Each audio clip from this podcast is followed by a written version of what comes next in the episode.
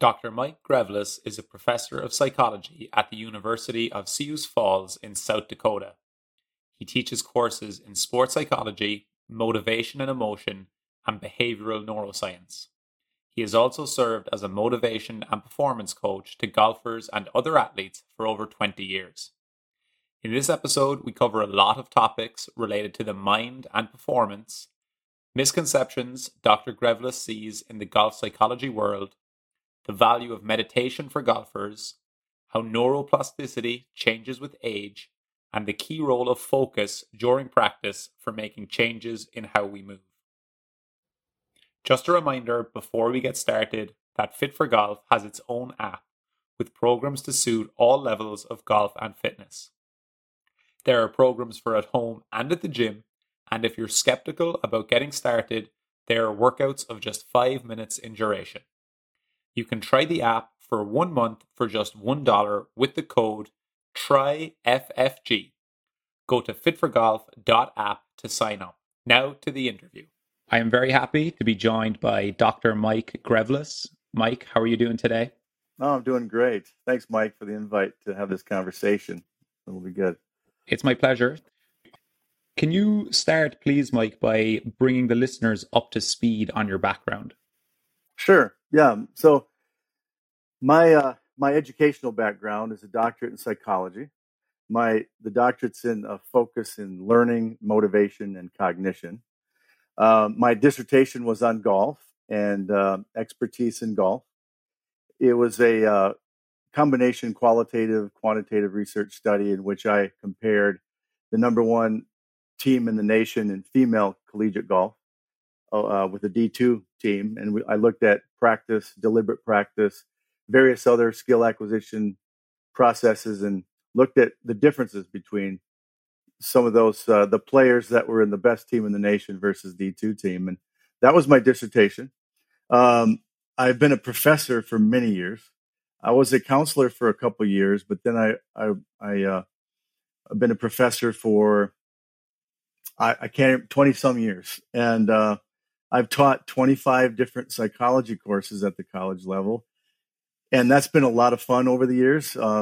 Creating a new course, really getting a deeper knowledge in a lot of the different areas across psychology for the purpose of being able to teach a course and continue teaching that course. But what's the benefit of that has been I've been able to see the various threads across all these different sub-disciplines in psychology, which helps you have a better understanding of what's going on with people. And I think that's really been of help to me. Golf, my relation to golf, it's been both educational in terms of every time I teach a course, a new course, I definitely apply it to golf because it's been one of my favorite sports over the years. Started playing when I was about 12, all recreational. It wasn't until I ended my baseball career at about 28 that I ended up being more serious about golf. And I started to really focus in on whatever principles in psychology that we could focus on with in human life in general. I would also do that in golf. I'd be taking notes and making all these, try to create some new insights there. And then our three children, my wife and I, our three children all played golf. They all played collegiate golf, and my son now is playing professionally. And so it's been an amazing experience with our family. We've taken so many golf vacations and around tournaments and made sure we had a lot of fun doing a number of other things as well. So that's my background. I would say that might be most relevant to our conversation. You've had plenty of experience and trial and error trying to apply what you've learned from your academic life into the real world. That's for sure. I should say, I mean, I've been working with athletes for over 20 years too. I forgot that part, which has been it's been a blast. I would say I started out working with golfers. It spread out to a number of different sports. Now it's primarily golf again. Probably since the book came out, it's been mostly golf again. And so I've never worked with a PGA Tour player to that level, but I've worked with Korn Ferry Tour, all the different developmental tours, and I still do now. And it's been fun. I'll work with a 12-year-old who can't even break 100 to to a Korn Ferry Tour player. And so I get the same level of enjoyment and I'd say satisfaction, no matter who it is, as long as there's place for growth. As you would know, working with people, anytime there's place for growth, it doesn't matter what level they're at. It's just, it's really satisfying when you see the results. Yeah. When people are committed to improving and you feel like you're helping them, I think that's generally the biggest reward. It is, really. Mike, as you've spent more time as a professor, is there any disciplines of psychology you've become more interested in or you feel have more applicability to golf? Yeah. Well, the two that I have spent most of my time with is the science of motivation and neuroscience. And those two, I teach sports psychology as well every semester. And so those three, I would have to say, those are the three areas that you find all these synergistic similarities across what you learn in those areas. I would say, though, scientifically, motivation and neuroscience are the absolute most relevant, important. Now, I will make a comment about neuroscience. There's a lot of pseudo neuroscience. I'll say that. And the reason why, partly, is just because of the nature of the field. Part of it also is a lot that's been disseminated in the public. And when people don't have a lot of a broad and deep knowledge of the area, it's easy just to make mistakes and jump to certain conclusions. But neuroscience is interesting because as much as it's dealing with physical matter, which a lot of people think that's much more objective. You're dealing with the brain matter, right? But in fact, it still has limitations in the sense that there's a lot of correlational data, is basically what it is most of the time. And you're still left trying to figure out what it means when certain areas of the brain are active during certain activities, certain mental activities specifically. And so it is an area that needs to be studied and studied carefully. And the interpretations that we draw from it need to be done with responsibility. But having said that, it's incredible the growth in knowledge about the brain over the last 10 to 15 years. But it's been growing gradually for a lot longer than that. But the last 10 or 15, it's incredible. And that's mostly because we have better theories in psychology. A lot of people don't understand that neuroscience requires psychology for us to even understand what's going on in the brain. So we need to have good theories in psychology in order to interpret what's happening with the data, with functional MRIs, et cetera. So anyway, I just want to throw that out there because it's a great field and we're going to continue to learn incredible things from it. And I've learned incredibly practical conceptual ideas that have applied directly to golfers. But if we don't have the understanding of psychology, the brain studies don't give us a whole lot of information. And then they're not as practical and applicable to sport. In terms of neuroscience being shrouded in a little bit of pseudoscience in the golf space, is there any particular topics that you see that happening with? Can you give examples? Because something I kind of want to make sure of for me, but also the listeners, is that these are terms that are sometimes a little bit hard to understand exactly. What is this person talking about? So neuroscience, motivation, but in terms of neuroscience, people might understand the actual topics you're talking about if you can give examples of, this has been written about online or there's a book about this, but it's actually not really backed up. Yeah. Two come to mind right away. And this is not to criticize any individuals, but it's important for people to be critical consumers of information. So I'll give you one. There's one idea that's been thrown out there quite a bit, that in order to play your best golf, you need to shut down your prefrontal cortex. Now, your prefrontal cortex is this whole area right in here. Now, the prefrontal cortex is involved in so many different functional activities, including goal-directed behavior, Our value systems and belief systems are really stored in those areas. Our ability to anticipate the future, to make a plan about what we want to do, all of that's happening here. Our ability to plan a movement, a swing, a stroke, all of that's going on here. There's a number of areas that interact together. All the motivational stuff, not all, I should say, some of the more conscious motivational factors are happening right in here now.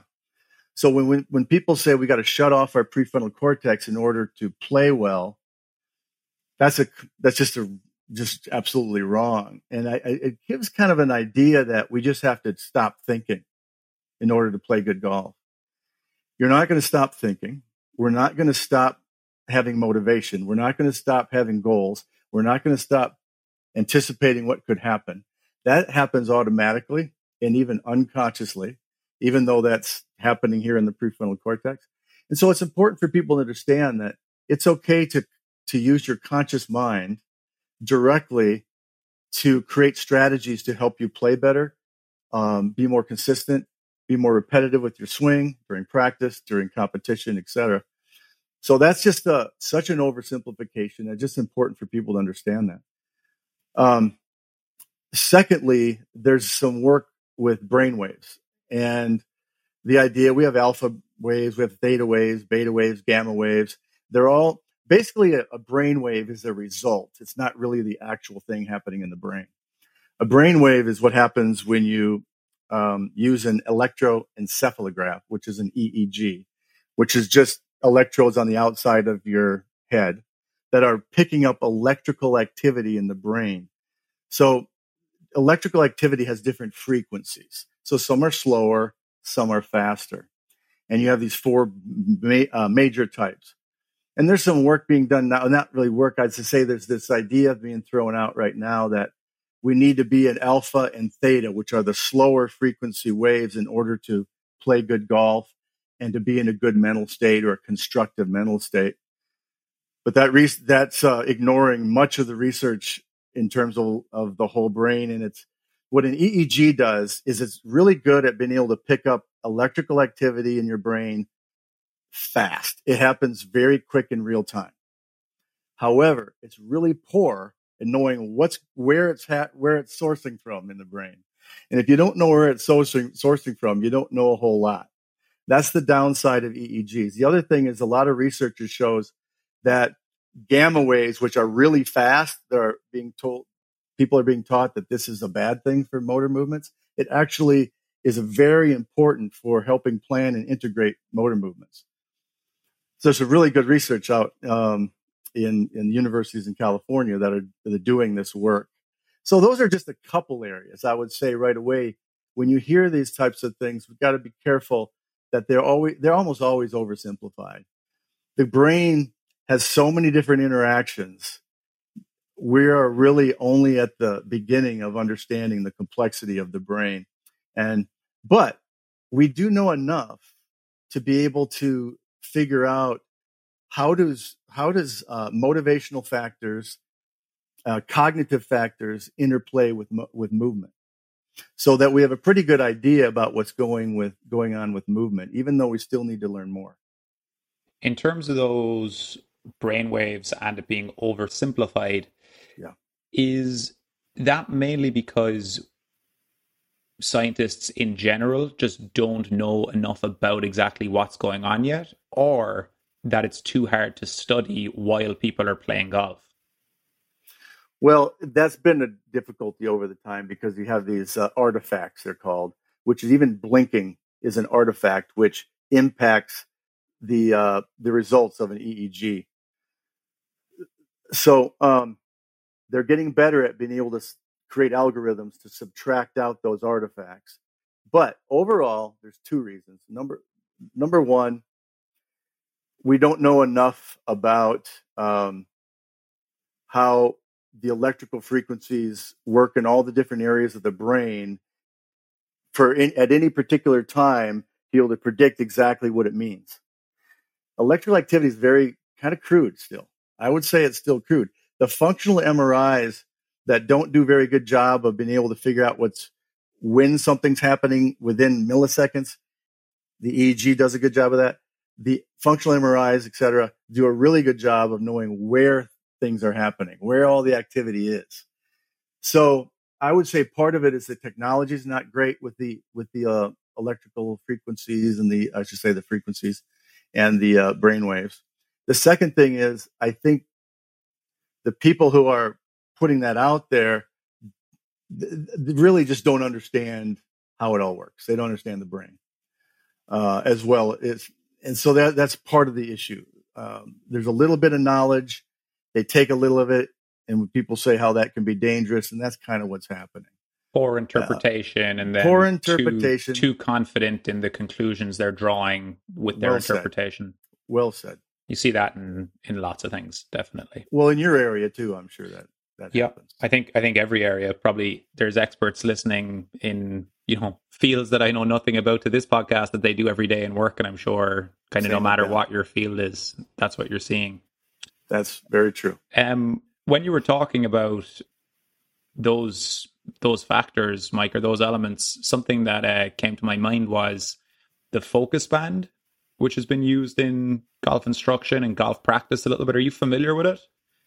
I'm familiar enough to know the purpose of it and the general background of it. So I've never used it myself.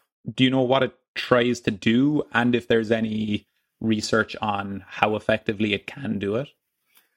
I'd probably prefer not to mention specifically the focus band because I don't know enough about the research that's been if any research been utilized with that particular band, et cetera. But I can comment more generally. I would say what you're finding in this whole field of applied brain devices, headphones or headsets, I should say, that are designed to pick up electrical activity. What you've seen over time is that they're trying to help a person reduce the amount of brain activity, right? That's what they're trying to do. So there's slower brain waves. And so that's associated with being more calm. Now, for years, we've pretty much known that the alpha brain wave is associated with a real relaxed state, meditation, just a relaxation where when you quiet your muscles of your body, you're also pretty much going to be quieting your mind. And when you're quieting your mind, you're going to see less frequent or slower brainwaves. We'll just put it that way. So what a lot of these are trying to do is trying to reduce a lot of the brain activity.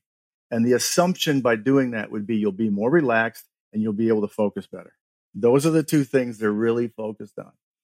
Now, here's the problem with that is that we can see athletes who are highly aroused, nervous system arousal, high nervous system activation, who might have faster frequency brain waves because that's what's necessary to get certain functions accomplished. And that's where there's a misunderstanding, where you just have to get it slower, then you'll focus better and you'll be able to relax. Well, we know we can play great, even nervous. We can have high brain activity as long as it's focused properly on what's relevant at the time, and we can perform very well. All you have to do is talk to people who have won championships when they're shaking, and you can see, we'll know for a fact, and that they can get focused, even though you would see that their brain activity isn't going to fully match what you're going to see in a training environment with with one of these EEG brain headset devices. So I just want to be clear that it's really cool when you use one of these. I've used one in the past in a training scenario with those with attention deficit hyperactivity disorder. And yes, it's really cool when you can get this feedback that you can see when the brain activity changes, you can see changes in a screen. And that makes it seem like, well, that's all you need then. Wow, I can focus better now. Well, here's the issue. You need to transfer it from that situation to new situations. You have a whole different motivational set in that training environment with that apparatus than you do on a golf course. yes, you want to train yourself to have a pretty good motivational set on the golf course. And that's a lot of what I do. But there's so much more than what people are able to get from these devices. I don't mean to throw the field under the bus or anything, because they're trying. And there'll be people who say they got a lot of help from it. And I would believe that. Yeah, I would too. But absolutely. So it's like this.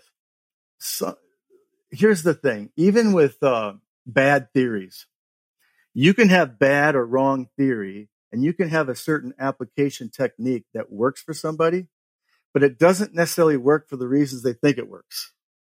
That happens a lot in psychology and in the mental game. So like, for instance, breathing. Breathing's great. I think breathing is a really helpful technique in certain circumstances, and even maybe as a pre-shot routine, as a part of your routine right before your shot. I'm nothing against that. I think it's great. It certainly can help with the parasympathetic nervous system and can help that. But I don't think that's the only reason breathing helps people. I think breathing helps people because it's a transition from something that was a distraction, was a certain goal that was irrelevant to the task. And now they're using breathing as a transition into a new goal. As soon as you start focusing on your breathing, you've changed your goal already from something that's been destructive possibly, or just a distraction that hurts your focus, to now you're focusing on your breath. Now you've got this time then to switch on to what you really want as a goal, or your focus, or what you want to really pay attention to. And I think people don't talk about that value of breathing. But that's how I see it. Breathing has that value, and it doesn't even, if you're not really, let's say you're not really, you don't have really high nervous system activity, and you're not shallow breathing, you're not holding your breath, you just have a lot of worry. Well, you don't necessarily need to breathe to get yourself into a good performance mindset then. I mean, you're going to breathe, but you don't have to do a formal, technical 4-4-4 breath or something like that. All you got to do is switch your focus to something else, and you could use some other transition device. It doesn't have to be breathing. So my point is, breathing is wonderful, and it's a great technique, and it can be very useful in very specific situations. However, there are other reasons that people often don't think about that might be the mechanism by which something might work. And I'll just throw this out real quickly. My view is a lot of times, a lot of the mental game techniques, what they're really doing is changing people's goals in the moment. You might call them intentions, but I call them goals in the moment and their motives in the moment. And those are the things the way I understand it, are really driving the rest of our cognition and our action and our decision making. And so even if you change a thought, when you change a thought, you're really changing the way you interpret the meaning of a situation oftentimes.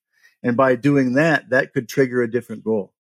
That could trigger another motive, which really are the key movers in the brain to get us to think, feel, emote, or act. And so it's an interesting idea. So I would say that in relation to those devices, I think it's kind of works the same way. Sometimes just by relaxing a bit more, or at least changing your focus onto this versus this, you might learn that there's value in narrowing your attention better. And you might learn, well, hey, I can do that. I can narrow my attention, and this becomes a general strategy I can do in this particular situation. Or this situation. Now you got a strategy that you realize works, you believe it works, because you've got feedback that shows that you can change the screen by doing that. Yeah. So instead of your mind being consumed by, I need to par the last 2 holes to break 80, with practice, you can get good at, I'm focusing on my breathing, or I'm focusing on X. Is that an example of kind of the application you're suggesting here? Yeah, I think so. And I always just say that can be the transition technique. People have anchors. They have just various ways to moving away from what's distracting them, and that could hurt their performance, and then to move into something that's actually constructive and relevant. And that's a big part of the mental game in reality. I mean, no matter what you're doing, you need to eventually go from the irrelevant to the relevant. And that's a big part of it. So when I work with clients, I'm always trying to help them figure out where their mind has been that's irrelevant, and then be able to help them understand what's relevant. And the definition of it is just, what are you trying to accomplish in this moment that's actually going to help you get the bigger task accomplished? It's really a simple definition. And it's really easy for players to do that once they become aware that that's the issue. You know, but I think a lot of mental coaches who don't go the route I do get there by trying to help them change their physiology or change their thinking, or maybe just change their perspective, whatever. And that will automatically make some of those changes happen. I just like to go right after it directly to what really, to me, makes the biggest difference. No, really good. Something that I'm curious with any sort of wearable or tech device as well is, first and foremost, what's the accuracy and reliability of the device? Right, can it actually do what it's claiming to do? Because I've used some different sensors in the gym for measuring speeds.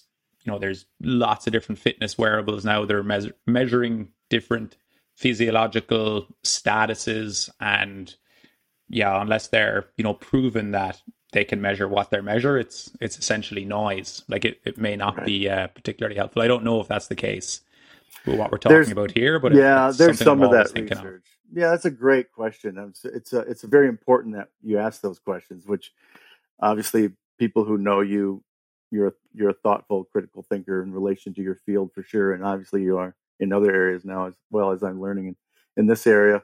I would. You have to look at the validity and the reliability of anything that you're doing. And, you know, here's the other thing I would just throw out. Anyone can go buy these headsets that are EEG related. You can go onto these websites of these companies and you can buy them yourself, and you can do all sorts of things you want to do with them. Nobody is going to regulate that. And then you can say whatever you want. And you might pick up a number of things that you see,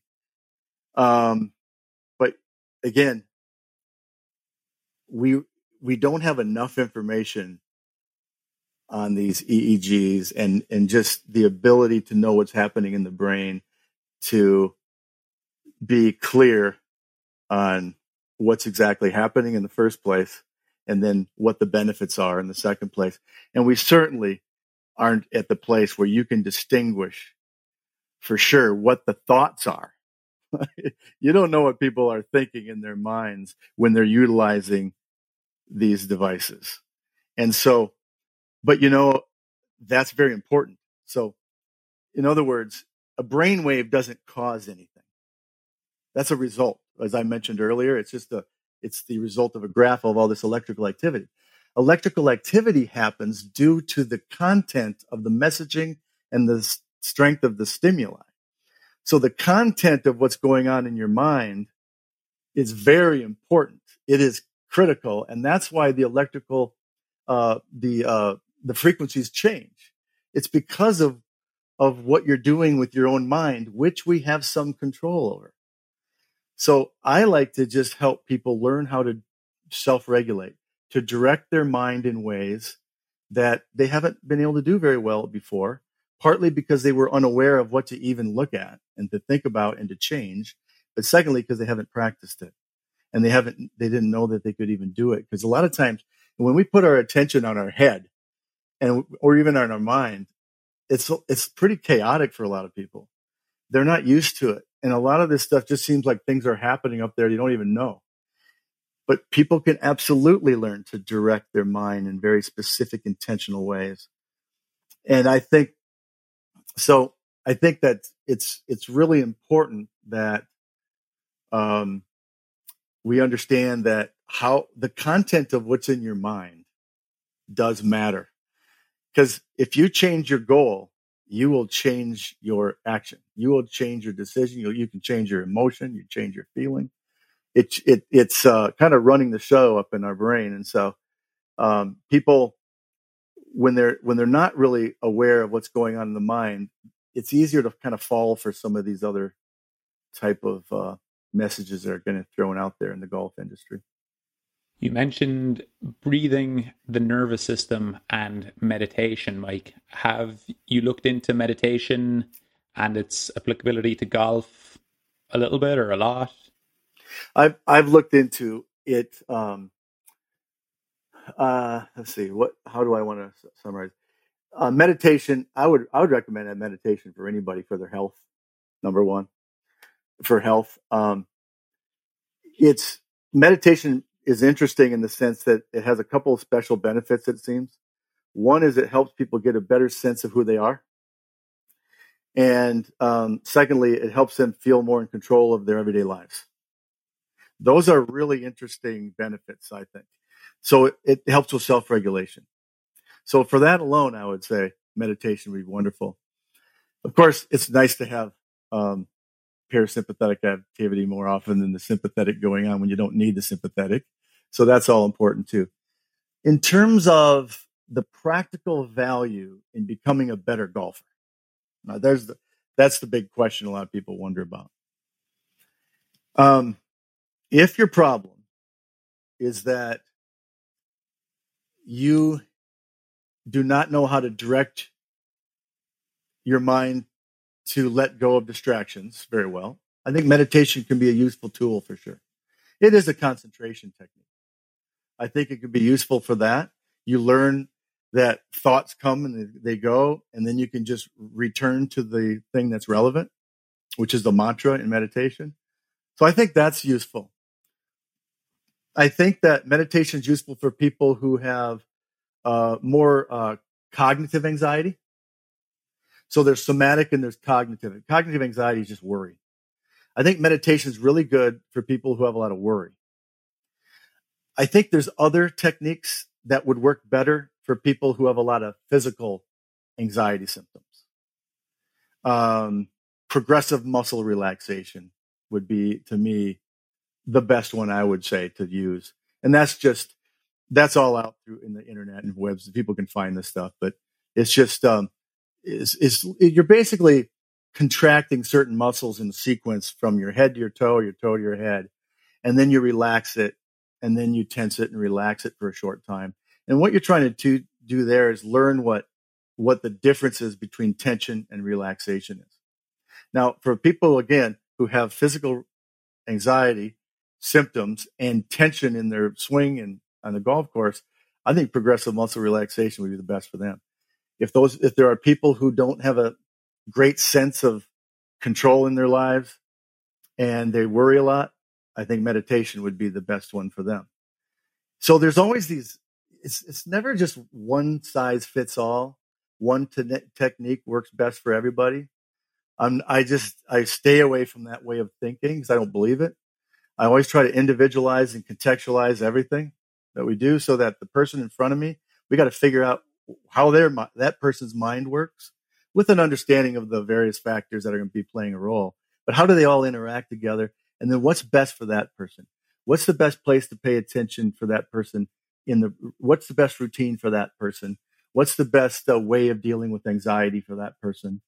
Do we need to go deeper into existential ways of thinking? And some people, they need that because it's a very strong existential anxiety that's much deeper than a golf round or their career in golf. So you got to go a little deeper with some people, but so you try to individualize it. But I think meditation sometimes it doesn't automatically transfer to being playing better.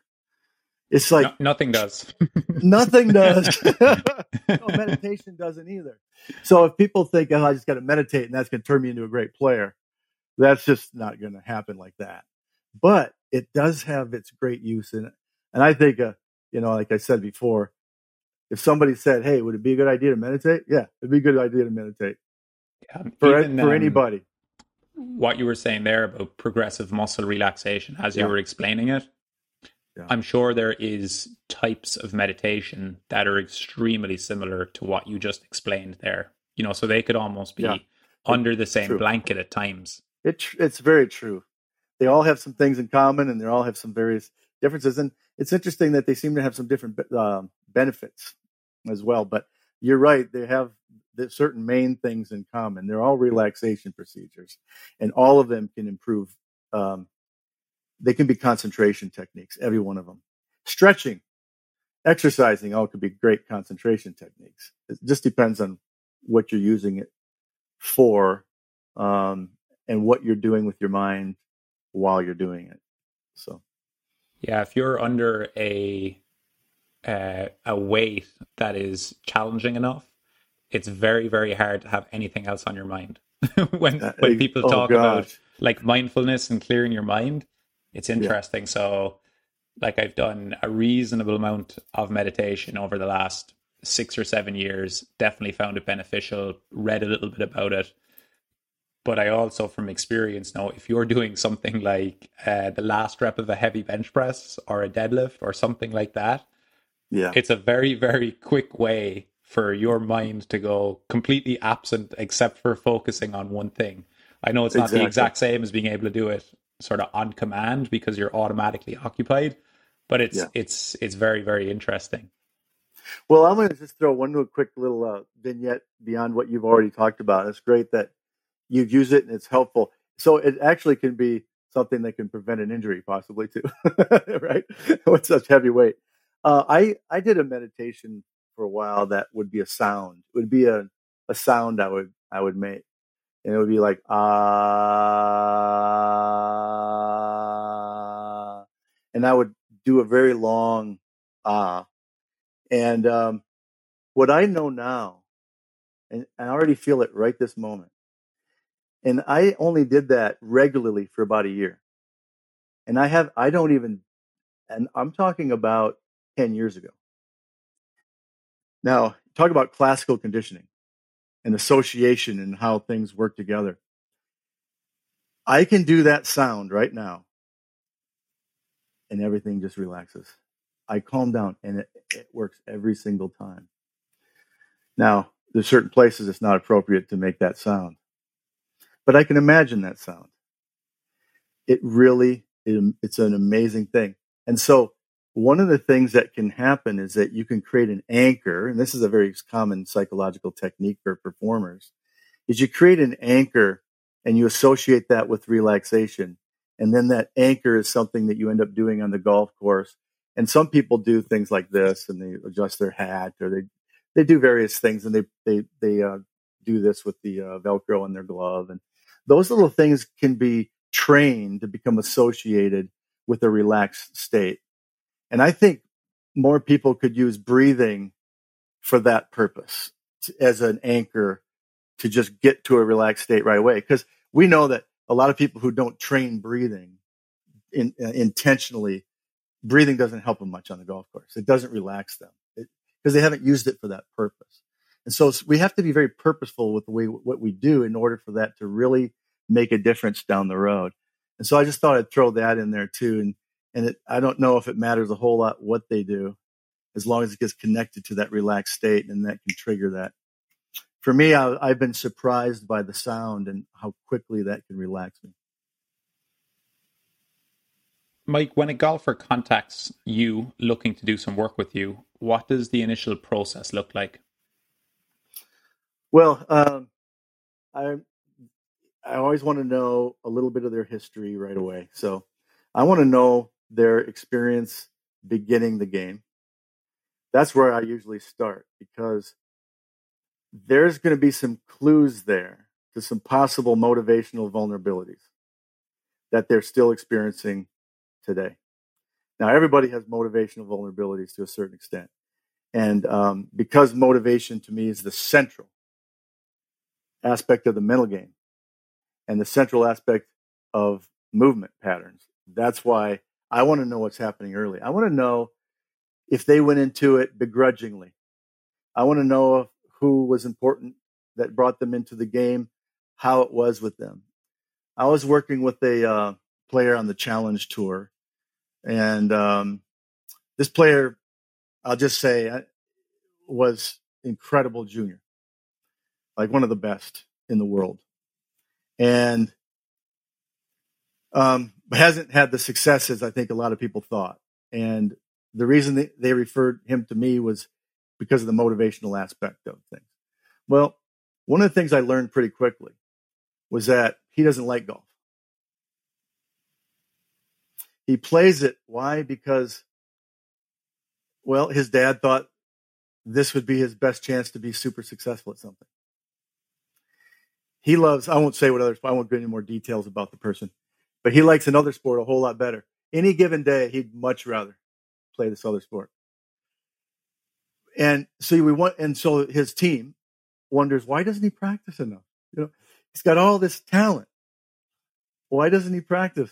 And so, you know, we dealt with that, and that's what we focused on during the time I worked with him. Mostly not just that, but also it related to competition. But it was mostly related to motivational stuff in terms of where he's at with the game and what it all means. Well, if I never would have asked how he began in the game, if I never would have understood what led him into golf and why he kept playing, I would miss a major link to what's happening right now. So it's like, do we expect anyone who doesn't enjoy something just to want to go do it and go spend all sorts of time doing it? So we had to figure out ways for him to care, to get interested. Those are the two words that we use: care about it and be interested in it. Not like it or enjoy it. Let's not go there right away. You know, that's getting a little too. You can't just create fun out of nowhere. So let's try to have you care about it and find interest in it. We talked all through the motivational aspect. And, you know, he had his best year. I will say that. He had his best year, and he ended up very dedicated to mostly training. He loved training his body. And he did more of the practice and more of the training in terms of his skill development. And just qualified for the Open, you know, things like that. But there's a lot to it. He had a lot of the skills, but he needed to shore them up. But he didn't like the game. He didn't even want to go to a tournament. But there was a lot of travel on the Challenge Tour.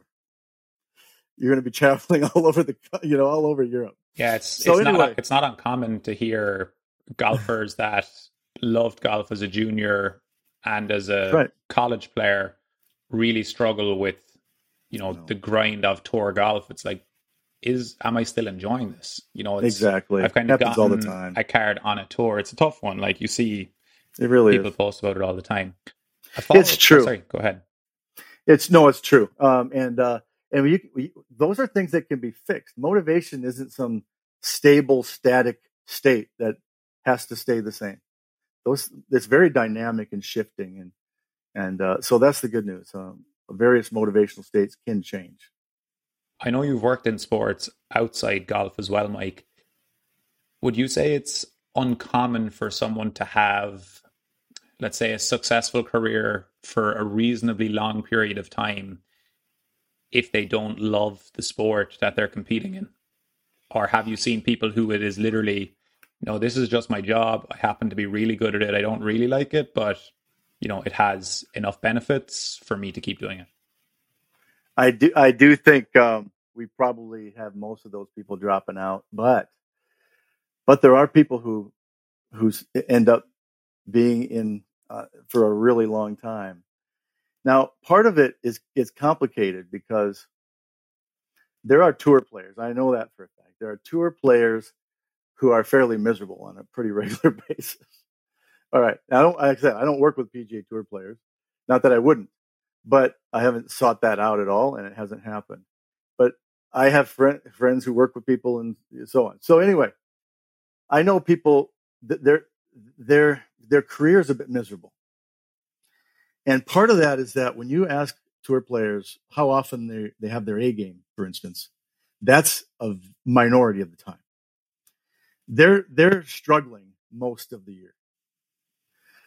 So what do you do with that? You know, that's an important consideration. We got to figure that out, right? So it's not like they're really having a lot of enjoyment. The reason people can continue to play for such a long time and not enjoy it is the times they do enjoy it. All right, so when is that? Well, that's when they get in contention. That's when they win. And it doesn't happen very often. But when that happens, it just is incredibly satisfying. And when that, and then that can fuel them to do what they need to do. Now, the other aspect of it is if they have a group of people that they like, other tour players that they hang with and they practice with and so on, that really helps a lot because then they can get enjoyment through the social aspects of things. And that allows them to deal with it and tolerate it. But I just think that there's different ways we can enjoy things too, Mike. You know, it's like, maybe you don't love the game itself. Maybe you don't love practice, and that's what happens a lot. You don't love the practice. It's a grind. It's tedious, boring. But they know they have to in order to do what they actually enjoy, and that is to win or get in contention. So they're willing to do it, and we call that discipline typically, right? Being motivated to do stuff that could have some real benefits for us that we do care about, that's no fun. So, you know, that can happen too. So it's not as black and white as we like to, you know, try to make it seem. So there's aspects of it that they enjoy probably and aspects of it that they don't enjoy, but a lot of them aren't real happy necessarily. It all depends on how their life is, how their perspective in life and their personal lives, their family lives. That becomes a huge part of what makes them happy. Golf probably for some of them is very incremental at times that makes them happy. Otherwise, it's kind of just a grind. It's really kind of sad, to be honest. That's the way it is. So where do you go next, Mike? You want to know about people's beginning to the game, maybe why they got into it, and exactly what happens when you dig a little bit deeper. All right. So then I want to know their highlights, their best successes in their lives, and their worst moments. And then I also want to know, of course, what's going on now. What's happening now that you're coming to me? And they always know. Everybody I've ever talked to know the answers to all of these questions. They know what's going on, but they don't know what's happening inside. They don't know why it's happening. That's the whole thing. I've never had anyone know why it's happening. The one time somebody said, I know why it's happening, I couldn't help him. Because he thought, all I got to do is learn to go from negative thinking to positive thinking, and I'm going to go back to the tour again, PGA Tour. I thought, that's not really what it is. But this was like 15 years ago when I really didn't have some of the strategies I have now to try to help make sure that I help people move in the right direction. Anyway, but people don't know why they're experiencing what they're experiencing. Most don't have any idea because they've never studied the mind. They don't study motivation. Now, I think motivation has provided the insights that the players I work with need. So what I do in the first session is I start helping them understand right away what's going on. It doesn't take that long, maybe 30, 35 minutes to get the picture, to give the general understanding of why this is all happening to them. So I give them that right up front. And I don't give everything to them. But I give them, because it's too detailed and interactive, but you give them the main parts. And those main parts, I've never had someone not go, I'm not sure about that. Every time they're like, oh, that makes total sense. And the reason it makes total sense is because that's how our mind works. So all they had to do is get a little awareness, and it's like, okay, now they totally get that now. So then as we continue to work together, it's all about identifying other situations, very specific contexts in their competitions or rounds that bring forth other aspects or nuances and situations that might lead them to have a certain process in their mind that happens that leads to a very specific change in decisions or their movement patterns. And so their movement patterns are their swing and their stroke. And so I think it's really important. And I've been having lots of conversations with my clients these days about being able to help them understand, why is this swing flaw popping up now in this situation when it doesn't in this situation? And we need to understand the specifics about what's the reason your brain is sending this message to your muscles. That's what I've been doing a lot of lately, and it's been really gratifying. And because that's in the end what people are really wondering, why is it that you know, some of the basic ones would be, why do I get quick from the top? That's so common.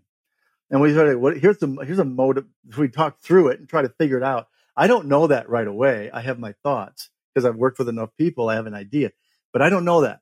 So we have to explore it together, always together. It's a way that I ask the questions.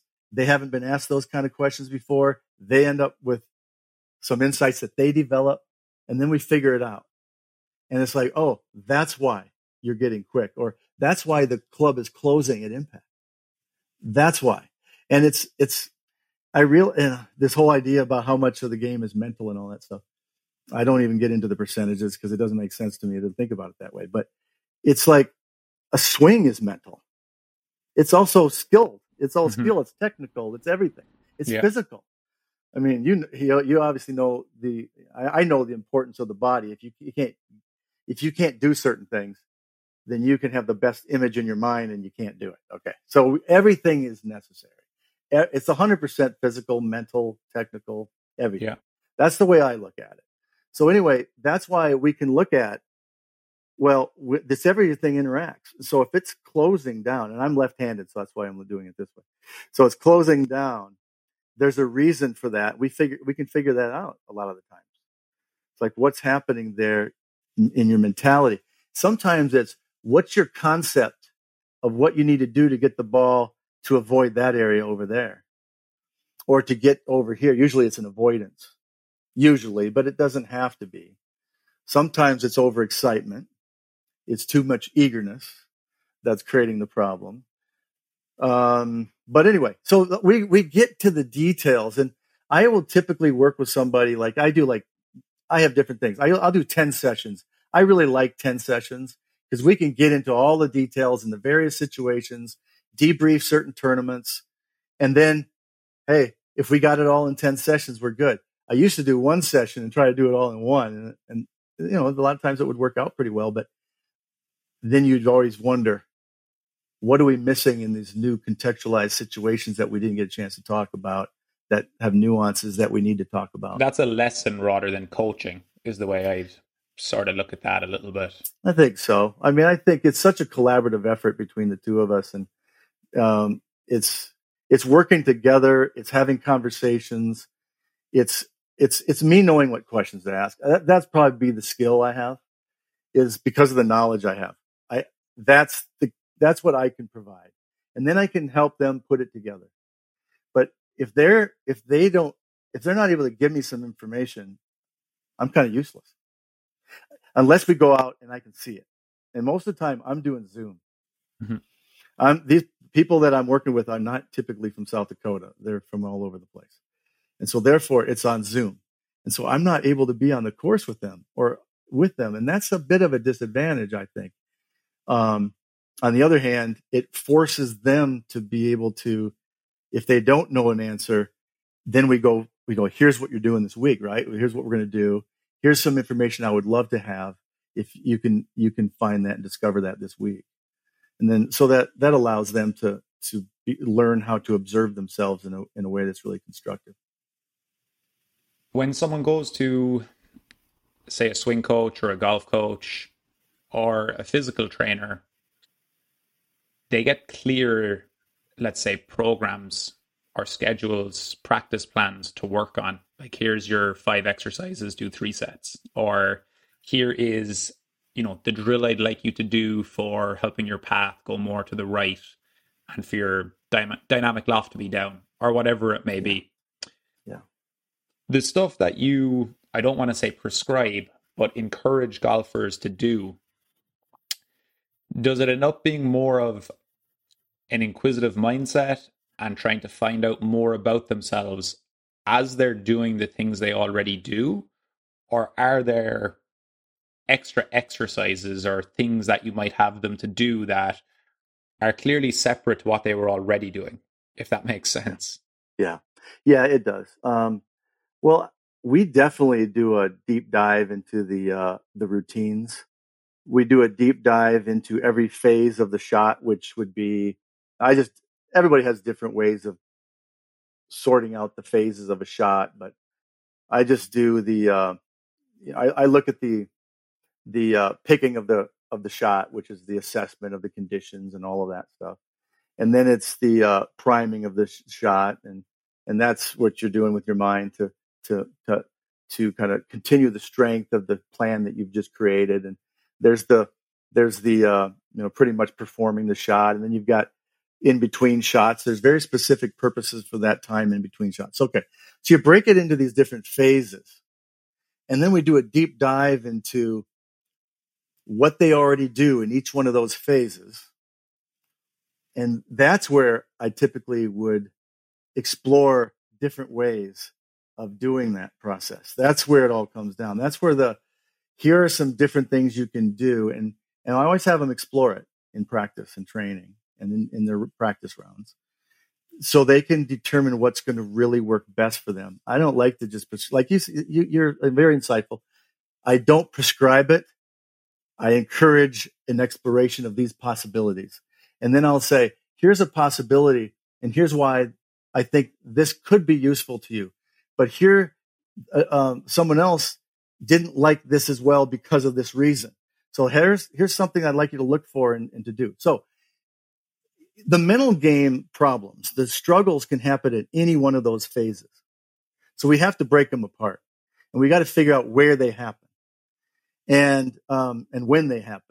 And what particular situation in the phases of the shot it happens. And so then we go for instance, so I was talking to somebody the other day, a client, and he wanted to work on some putting, and I had him just go through his whole routine. I asked him all sorts of questions. I want to get down into the nitty gritty of it all, about where his mind is at, what he does with his body at every state, in the reading of the green, in getting the speed, when he gets the speed, when he gets the line, what he does with slope, what he does with, I want to know all those details. And when somebody is having trouble with their ball striking, I want to know all their swing thoughts and feels and their knowledge of their swing. You might need therapy after that, Mike. I love doing that. It's a great analysis. I'm not a swing instructor. I never tell them what they should do with their swing, but I've studied it enough where I feel like I always know what they're talking about, so I can understand. Okay. So with this person, what happened was that he was getting the speed. He was trying to still take in information when he was in his practice strokes and when he was over the ball before and he's a good player. So there's a situation where I went, okay, here's a scenario where it's a mistiming of the information. And so let's talk about when that information might be best to bring in, and then why, and how that could be beneficial if you get it earlier. And so there's an example and that happens a lot, where it's actually a part of the actual way they play the game that is changed. Yeah. And but the other part, though, I should say, Mike, though, to answer the second part, sometimes it is just perspective. It's motivational perspective. And that's with another player I'm working with now. We had a conversation, and you'd be interested in this, I think, for sure. We had a conversation 2 days before a national invite tournament. She's a college player, and she had been struggling. She didn't know this, but we figured it out as our conversation. She had been struggling with the pressure she was feeling from people that have always told her how talented she was. Now, it's incredible how many people this is hurt, in a sense. And I have a strong belief about it. I've seen it left and right all the time, lots of clients. So I deal with this, the nature nurture issue, and what's happened by what they've been told. So what happens, like a lot of people have these expectations placed on them because they're so talented. But what happens is that they're not playing as well. Then they wonder, what's wrong with you? Right? They get that impression. Their parents, their coaches. It's like, you should be better than this right now. They may not say that, but they get that message. Some say it. And so that's what she was dealing with. And she didn't even know it. And she goes, that's it. Well, it took all that pressure off her, and she goes and wins the tournament, which she had never won. You tell all the positive stories on a podcast, right? But you know what? There's a lot of them. Things like that can make a huge difference. Did I tell her to do anything different? No, she's got it. We added some other things in her routine earlier. This had the first time that had come up. That was all perspective. That just took all that weight off her shoulders.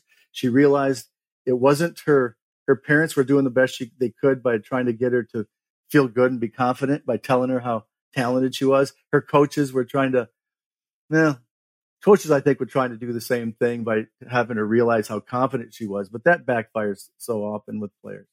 It's incredible. And so there was just another example where this time it's just perspective. That's all she really needed.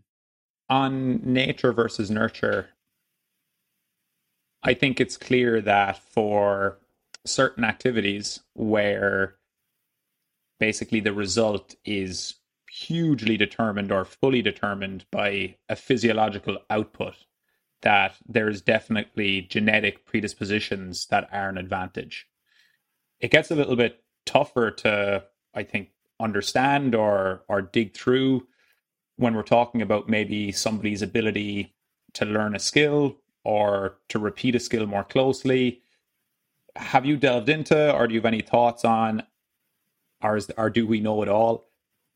Are certain people born with, I don't want to call it talent, but genetics that right. make it easier for them to essentially have better fine motor skill?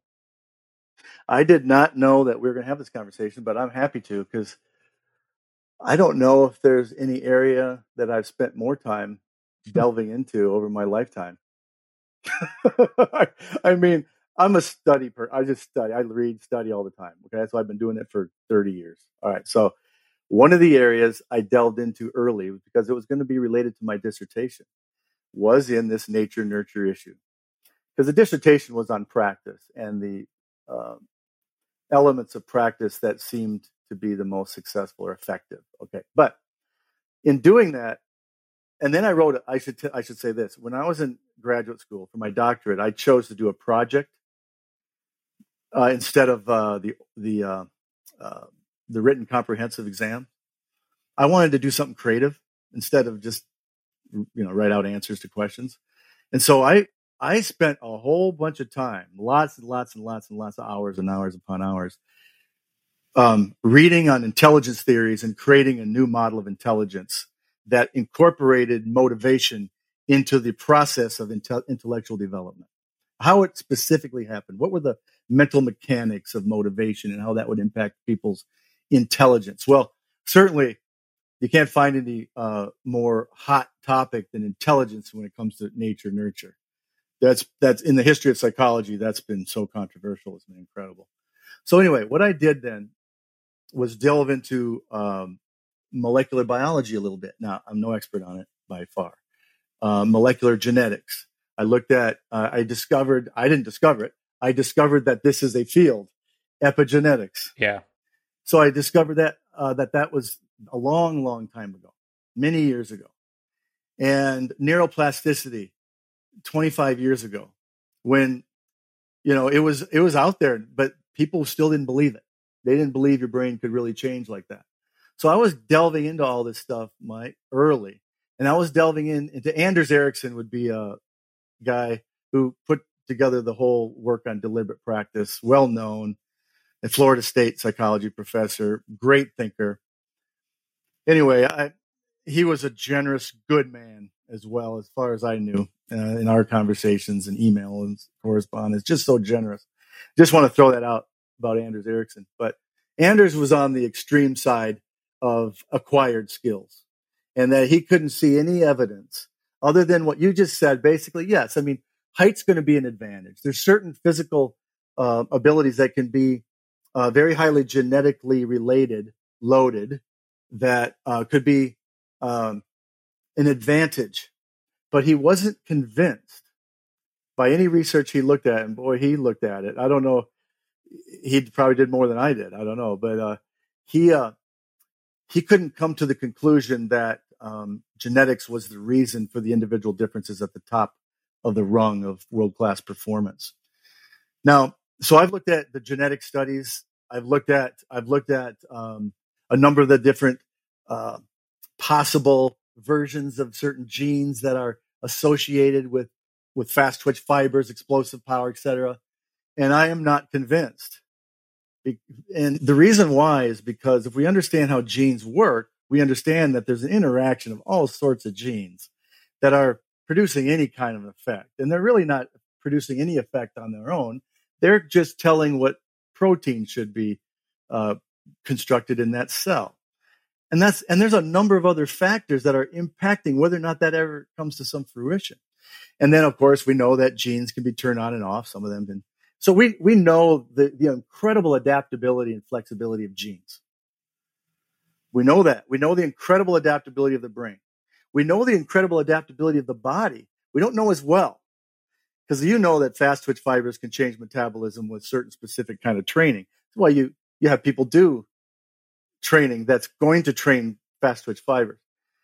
But we don't know, because the work hasn't been done with the longitudinal studies that are experimental in nature. So you don't want to take and do a muscle biopsy on a baby.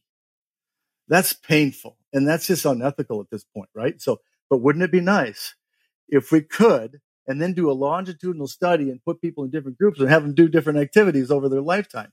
We would finally be able to have some better information than we have now. At this point, we can only guess based on informed information. Now you see it. You've been you're in a field where you see very specific kinds of abilities, like even jumping. And I reached out to you for my book in that respect. And so when it comes to golf, the whole is greater than the sum of its parts. That's how I look at it. There are so many ways that you can put all of the things you have as strengths and weaknesses, body, mind, everything, and put it together in a way that is going to be incredible and amazing. That's actually a perfect way of putting it. Like, I think that there's so many ways that you can become an elite level golfer. Yeah. There's very few ways you can run 9.8 seconds for 100 meters. Right. So, like, in terms of the amount of people that have the raw materials to become an excellent golfer, let's say a deep into the plus handicap or professional golfer, I would say lots of people have the genetics required for that. To run 9.8 in 100 meters, I'm going to say there's way less people have the genetic raw materials that make that possible, regardless of their training, of when they started and how long it was. There may not be, like, let's say, enough scientific evidence to prove that point yet, but that's definitely a belief I'm willing to say I believe in at present, for sure. Well, that's all we can do. That's all we can do, is look at all this, any kind of evidence we have available to us. And for most people, it's not the academic evidence. It's the evidence they see from observation. And then they use their reasoning abilities to try to figure it out. And they can see real life examples of people who might do certain activities for a long time and not make much of a change. And then they go, well, that doesn't seem like they probably have the genetics to make the change. Otherwise, they would have made a change. I think there are some alternative answers to that. But here's the thing, Mike. I'm in agreement with you that it's a belief system. That's what it gets down to. We don't have, we're not able to scientifically validate natural talent. We're not able to scientifically validate any genetic makeup that creates all of these, the 9.8, 100 meter, whatever. We're not able to validate that at birth. Yeah, certainly. And so we don't know yet. So we just use our best guess, our best estimate, best understanding. And in the end, the question that I care about is this: because of the fact that we don't know the answer, we have beliefs, and we have to, the belief matters though, because it's going to impact how we think about ourselves and others in terms of what's possible.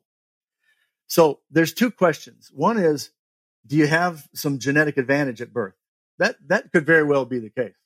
And that's where I'm more likely to agree with. Yeah. And I'm particularly interested here in terms of the ability to learn fine skills. You know, I'm not talking about to bench press 500 pounds or, that's what's run a 4.2 40-yard dash. Like, I mean more like the ability to do something with extreme levels of control. Or maybe the ability to do it with extreme levels of control on bigger stages or with senses of perceived pressure. That's kind of where I'm going with this. Okay. I know for sure, like, you can't, we never find out this, because to find out, this person or these people have always done the work to get there. So it's very hard then to backtrack and say, well, this is what they were born with. Yeah, but they also had, 20 years of kind of really, really hard, or 10 years of really hard work. So that's it's hard to distinguish them. Exactly. You're exactly right. That's the hard part about looking at the acquisition of these skills and saying, well, because they worked hard, it must be because they worked hard. No, that's not a firm conclusion either that we can make. You're exactly right. We can't separate. Here's the problem. We can't separate nature and nurture, except with genetic diseases and disorders. We can't, because they are interactive from conception through death. They're always interacting. They need each other. So it's like, I'm somebody who believes that I don't want to put a ceiling on someone's potential. And I don't want to do that. But but it doesn't mean that I don't believe genetics are 100% of why we are who we are. I'm the person who says things don't always add up. They're multiplied. They're interactive. That means your genes and your environment, your all of that interacts together to create whatever you end up with, right? So I'm not somebody who's naive to say genes don't matter. We need them, and people have different patterns, and it matters. The question I think it comes down to in the end is this. This is at least for my clients. And it may not be for everybody, but for my clients, I'm going to ask them this question. I say, let's say that you don't believe you can make it to the PGA Tour or LPGA Tour. You want to, but let's say you don't believe you can. So you don't really dedicate yourself toward it fully. You go through the motions a little bit, which is usually what happens when people don't really believe it. They go through the motions. It looks like they're working hard, but they're not doing the things that really change the brain and can really create epigenetic changes.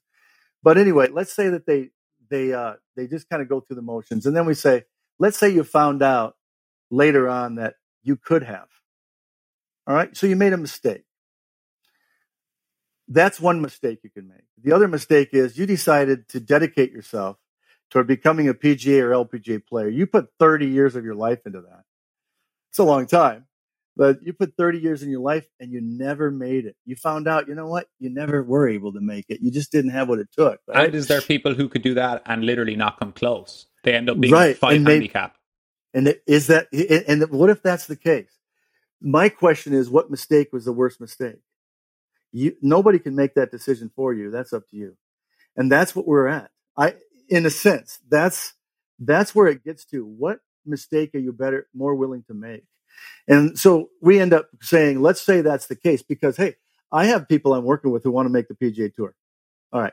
So there is no certainty, obviously, that they're going to make it. It's a long shot for everybody. When Tiger Woods was 3 years old, it was a long shot to make the PGA Tour, let alone do everything he did to be one of the top two players in the game in history. So I would say it was a long shot even at 3 years old, because there's so many things that could get in the way, right? So even with someone who wants to become a 5 handicap from a 15 handicap, there's so much that you're going to need to do and so much investment of energy and time and attention and resources toward that. And you don't know if it's ever going to happen. You don't know if you're going to go from 15 to 20. You don't know it. And because you don't know it, you're going to need to have other reasons for why you're doing what you're doing and other benefits in that journey. And I always have that conversation with people, because you need to know that it was worth it if it never even come close. It has to have been worth it. And if you love the game, it's going to have been worth it, because there's so many benefits of doing something you love, getting into flow. It's just good for so many aspects of your life. And so in that respect, but if you are just counting on making it to that and you just forget the process of getting there, then I think you're vulnerable. And you're setting yourself up for some real problems there. So I say, hey, I don't care. If somebody wants to go for it, I'll be there to support them. But I want them to know what they're in for. Mike, you mentioned neuroplasticity, our ability to change and learn skills, I think, or improve our skills. Is that correct? Like that's the, what it's describing? Basically, neuroplasticity is the ability of the brain to change due to experience. And that experience can both be sensory stuff coming into the brain, thought processes, and or other internal things happening in the brain or other mental, even motivation and goals can eventually indirectly change what happens with the brain. Or actually, I would say directly because it's happening within the brain. How does age affect our ability to do this? Well, it slows it down a bit. So here's what happens. At a certain period of time in younger life, there are some genetic changes that are part of maturation, just part of biological maturation that happen with genes. And I don't remember the details off the top of my head, whether one's turning on or off, a few of them. But generally what happens is we end up, when we're kids, we have we hardly have any inhibitory neuron receptors.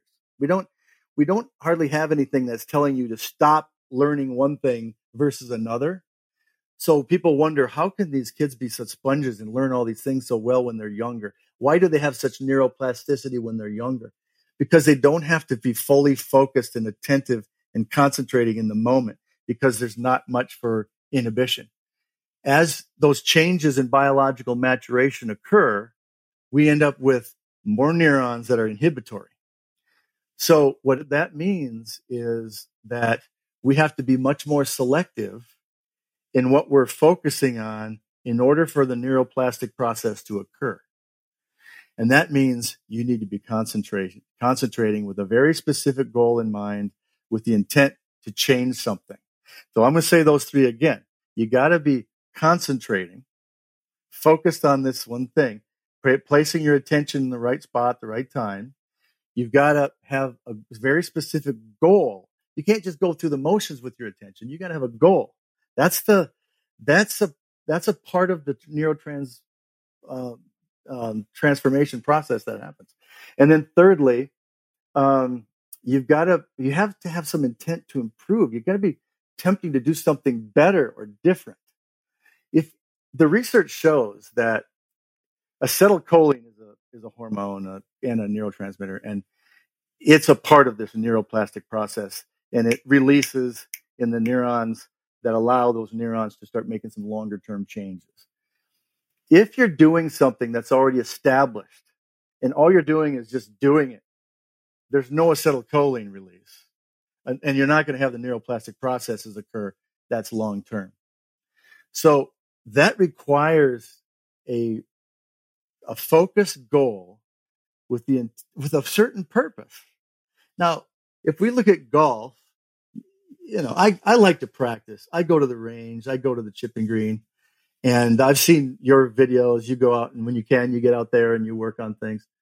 I love it. I just enjoy it. But I love to watch the people on the range, too, because, of course, I'm just thinking about all this.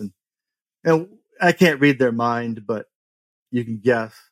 And you know as well as I do, I'm sure, that what I just described is not happening in most golfers. Mm-hmm. And then people are wondering, why aren't I getting better? Why is all this practice not really worth it? Well, it's not worth it because your brain isn't really changing. And the reason it's not changing is because of the mental aspect of what you're not doing at the time. So what's really interesting is a lot of what we need to do as adults is the same thing that is a part of the definition of deliberate practice that Anders Ericsson came up with in 1993. So he didn't know all this new details at that point in time, but it's pretty cool. How much would you say neuroplasticity has slowed down, or how much more difficult is it to change as you get older? Because I know the vast majority of the people listening to this aren't kids or teenagers. Exactly. They're adult golfers or maybe even senior golfers. I don't think it slows down enough to create any disillusion in anybody. I remember this guy, I don't remember, he was in his 90s. He was a religious person. He had never learned to read. And he wanted to read the Bible. He learned to read. Now that the neuroplasticity involved in that is very high. That requires a lot. We can you know, teaching old dog new tricks. We definitely can do that all the way through our lives. It never changes unless there's an inability to focus with an intent to improve with a specific goal. Once that ends for some biological reason in the brain, then that's called brain damage. That's why that would happen. But if there's no brain damage, you know, I sometimes ask people this question, Mike. It's like, let's say it's somebody with an intellectual disability. You know, I ask this in relation to people who are wondering if they can achieve something. And it goes back to the nature nurture to a certain extent. I said, yeah, we don't know the ceiling of someone's potential. But like if somebody with an intellectual disability is definitely going to, they're learning more slowly. That's a part of what the definition is of intellectual disability. They're learning more slowly. But is their learning over? Is their learning done? No, it's not. The learning processes still can work for them too, to continue to learn and to improve. It's just more slow. So it's, and that's not a great analogy because somebody who's 60, 70 years old, 80 years old, their neuroplasticity is good enough, if everything's still intact in the brain, to be able to make changes, not only to swing, but also to personality, even at that time, or motivation. You know, people can make these kind of changes based on life perspective changes. Boom. So I really am a very strong optimist, Mike. I don't think I would ever counsel anyone to say that because you're older, neuroplasticity is going to be so slow, it's not going to be able to make a difference for you and your efforts are going to be for naught. I don't believe that at all. There's no evidence to show that. It just slows down a bit, which means just be sure you do it better. Mm-hmm. Do it better than a lot of young people who don't understand the importance of focus and goal-directed behavior and mind and the intent to improve. Do it better, and you can do better than a lot of young people because they're not, their mind isn't constructive, so they're not getting the neuroplasticity that they're capable of.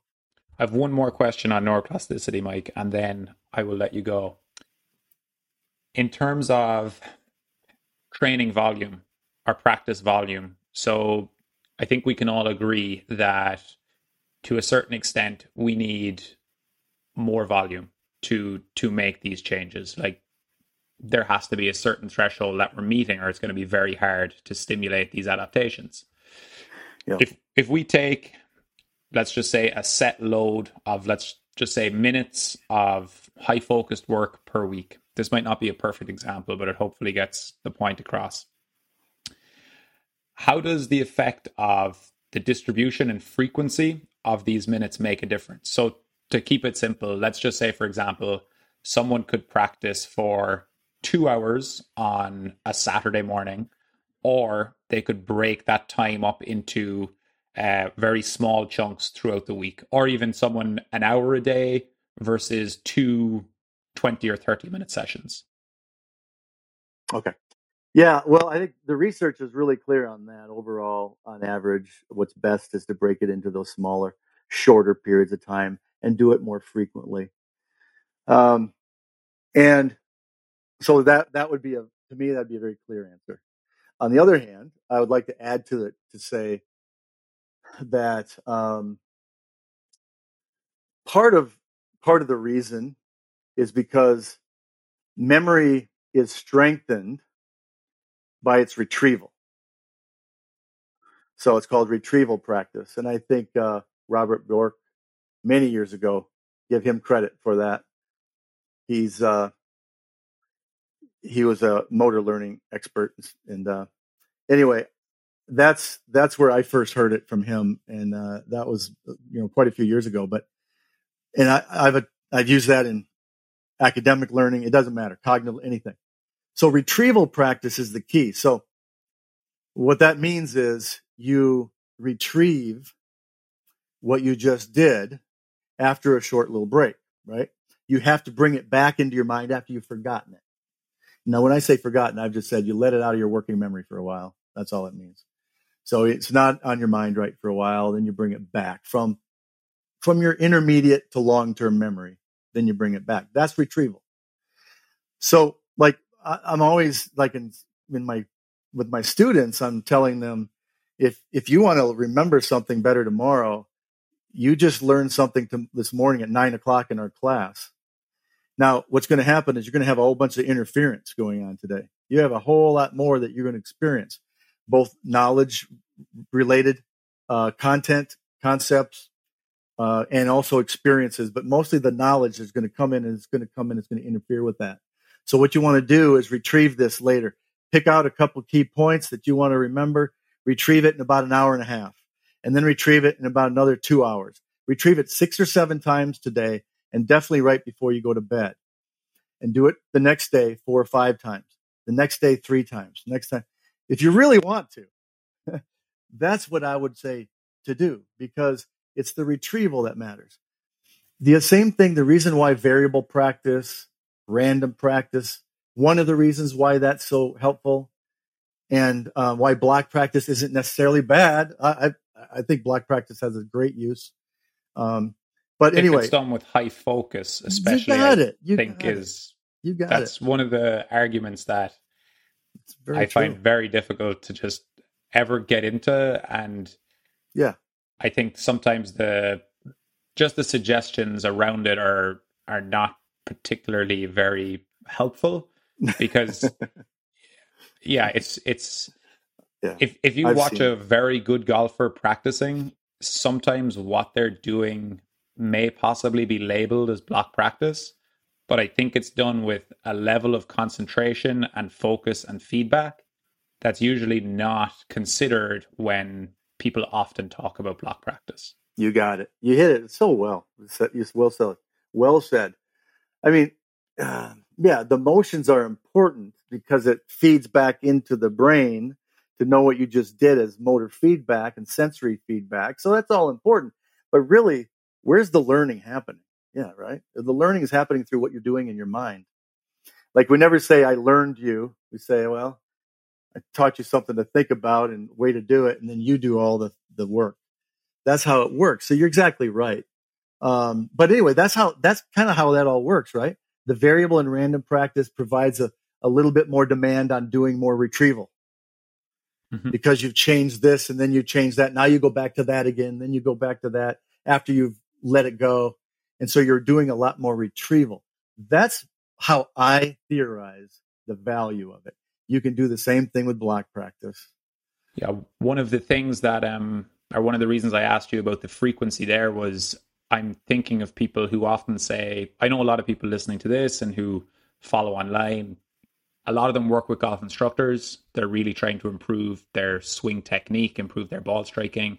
One of the big challenges for most people is time to do it, because they realize when they try to make a significant change to their technique and their ball striking, it's like, feel like I'm on a good path. My instructor is really good, but man, this takes a long time. Like, this is hard. So where I'm getting at with the frequency thing is, if you can have 3 or 5 minutes every hour or two, practice that movement you're trying to change. You know what I mean? Incredible. It will be new each time. So there's so many people working from home. It's like, hey, grab that club, grab that whatever, work on the pivot motion or the takeaway or whatever it is, or your setup that your coach has showed you, because I think that's where people can really chunk things. The setup is helpful.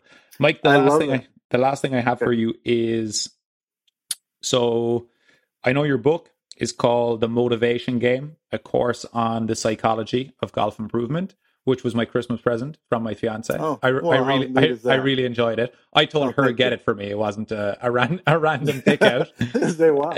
No, I appreciate it. I definitely recommend people pick that up. It's really good. I will say definitely and you actually say this at the start of the book. Yes, I do. It's a little bit different to most, I will say, books on the mental game of golf. It's more educational. It's not, I'm going to say, the quickest or breeziest read in terms of surface level information. In fact, I feel like I should read it again for sure. But other than that, how can golfers work with you, find out more about your services, or get in touch? Okay. Well, thank you. I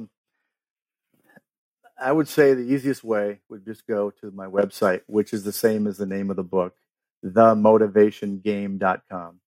And so when they go there, there's a place where they can have a query or contact me, and they can get straight to my email. I even might have my cell phone number on that website, but they can get to my email and I'll get it and I'll get back to them. And the other thing is, they can buy my book there now. That's where they can buy so if they have any interest in the book, then they can go to themotivationgame.com, and right at the top in yellow is purchase book, and then they can find it. And what that is, that book is that I can only ship it to the U.S. It's so funny. The first time I did it, it's just kind of a homemade website, and I wasn't really sure how it worked. And so I didn't make that clarification, and someone from Germany bought it. And so I lost money on that book because the shipping was so high.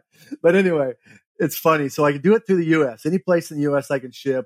It's $25, and I'll sign it whether you care about that or not. It'll be signed. And then secondly, it's already got the taxes and the shipping included, so everything's just $25 straight. But that's all there. And I'm on Twitter and stuff too as Mike Grevlos. But that's probably the best thing if they have an interest in working with me. Themotivationgame.com. They can find me there. Thank you very much, Mike. I really enjoyed that, and I'm looking forward to getting the listener feedback. Thanks a lot, Mike. I really appreciate it. Good conversation. Appreciate it.